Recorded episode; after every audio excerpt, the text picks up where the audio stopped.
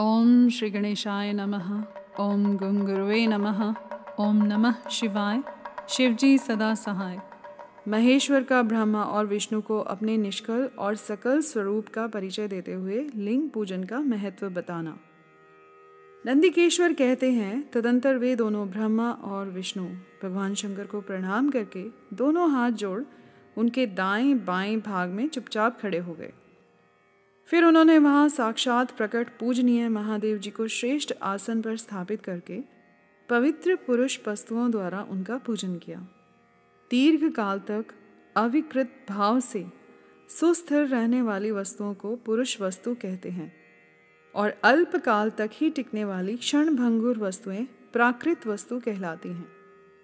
इस तरह वस्तु के ये दो भेद जानने चाहिए।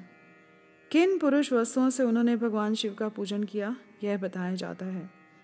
हार, नुपुर, केयूर, किरीट, मणिमय कुंडल, यज्ञोपवीत, उत्तरीय वस्त्र, पुष्पमाला, रेशमी वस्त्र, हार, मुद्रिका, पुष्प, तांबुल, कपूर, चंदन एवं अगुरु का अनुलेप, धूप, दीप, श्वेत छत्र, व्यजन, ध्वजा, चवर तथा अन्यान्य दिव्य उपहारों द्वारा, जिनका वैभव वाणी और मन की पहुँच से परे था, जो केवल पशुपति के ही योग्य थे और जिन्हें पशु कदापि नहीं पा सकते थे, उन दोनों ने अपने स्वामी महेश्वर का पूजन किया।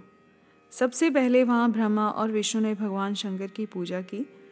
इससे प्रसन्न हो भक्तिपूर्वक भगवान शिव ने वहाँ नम्र भाव से खड़े हुए उन दोनों देवताओं से मुस्कुराकर कहा, महेश्वर बोले, पुत्रों आज का दिन एक महान दिन है।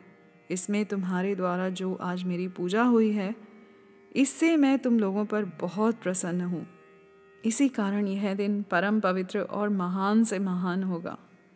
आज की यह तिथि शिवरात्रि के नाम से विख्यात होकर मेरे लिए परम प्रिय होगी।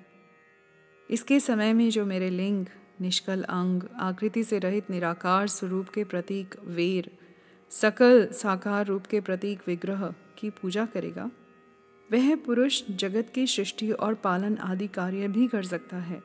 जो शिवरात्रि को दिन, रात, निराहार एवं जितेंद्रिय रहकर अपनी शक्ति के अनुसार निश्चल भाव से मेरी यथोचित पूजा करेगा, उसको मिलने वाले फल का वर्णन सुनो।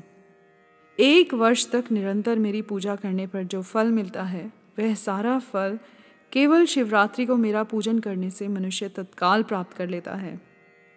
जैसे पूर्ण चंद्रमा का उदय समुद्र की वृद्धि का अवसर है, उसी प्रकार यह शिवरात्रि तिथि मेरे धर्म की वृद्धि का समय है।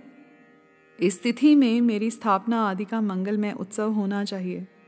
पहले मैं जब ज्योतिर्मय स्तंभ रूप से प्रकट हुआ था, वह समय मार्ग शीर्ष मास में आर्द्रा नक्षत्र से युक्त पूर्णमासी या प्रतिपदा है, जो पुरुष मार्ग शीर्ष मास में आर्द्रा नक्षत्र होने पर पार्वती सहित मेरा दर्शन करता है अथवा मेरी मूर्ति या लिंग की ही झांकी करता है, वह मेरे लिए कार्तिकेय से भी अधिक प्रिय है।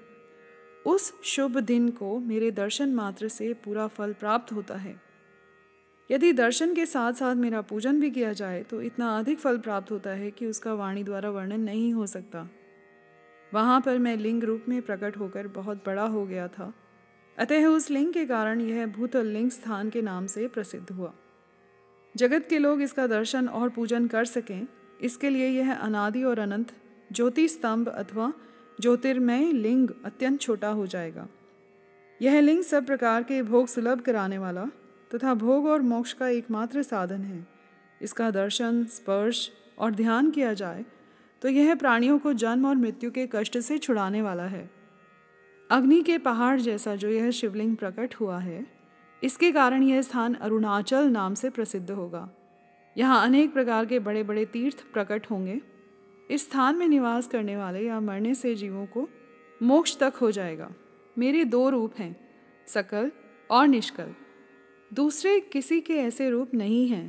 पहले मैं स्तंभ रूप से प्रकट हुआ, फिर अपने साक्षात रूप से। ब्रह्म भाव मेरा निष्कल रूप है। और महेश्वर भाव मेरा सकल रूप। ये दोनों मेरे ही सिद्ध रूप हैं। मैं ही पर ब्रह्म, परमात्मा हूँ। कलायुक्त और अकल मेरे ही स्वरूप हैं।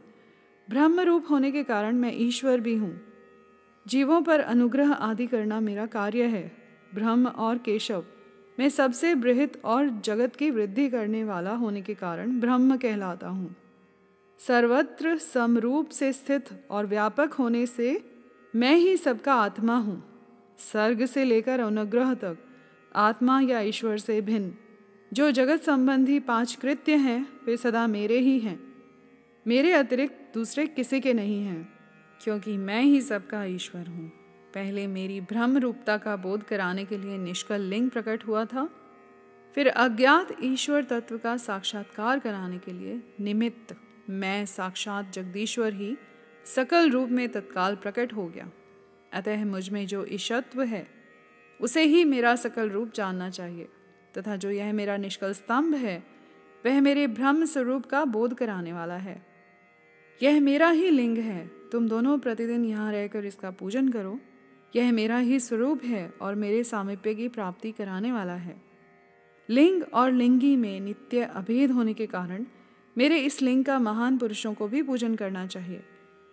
मेरे एक लिंग की स्थापना करने का यह फल बताया गया है कि उपासक को मेरी समानता की प्राप्ति हो जाती है।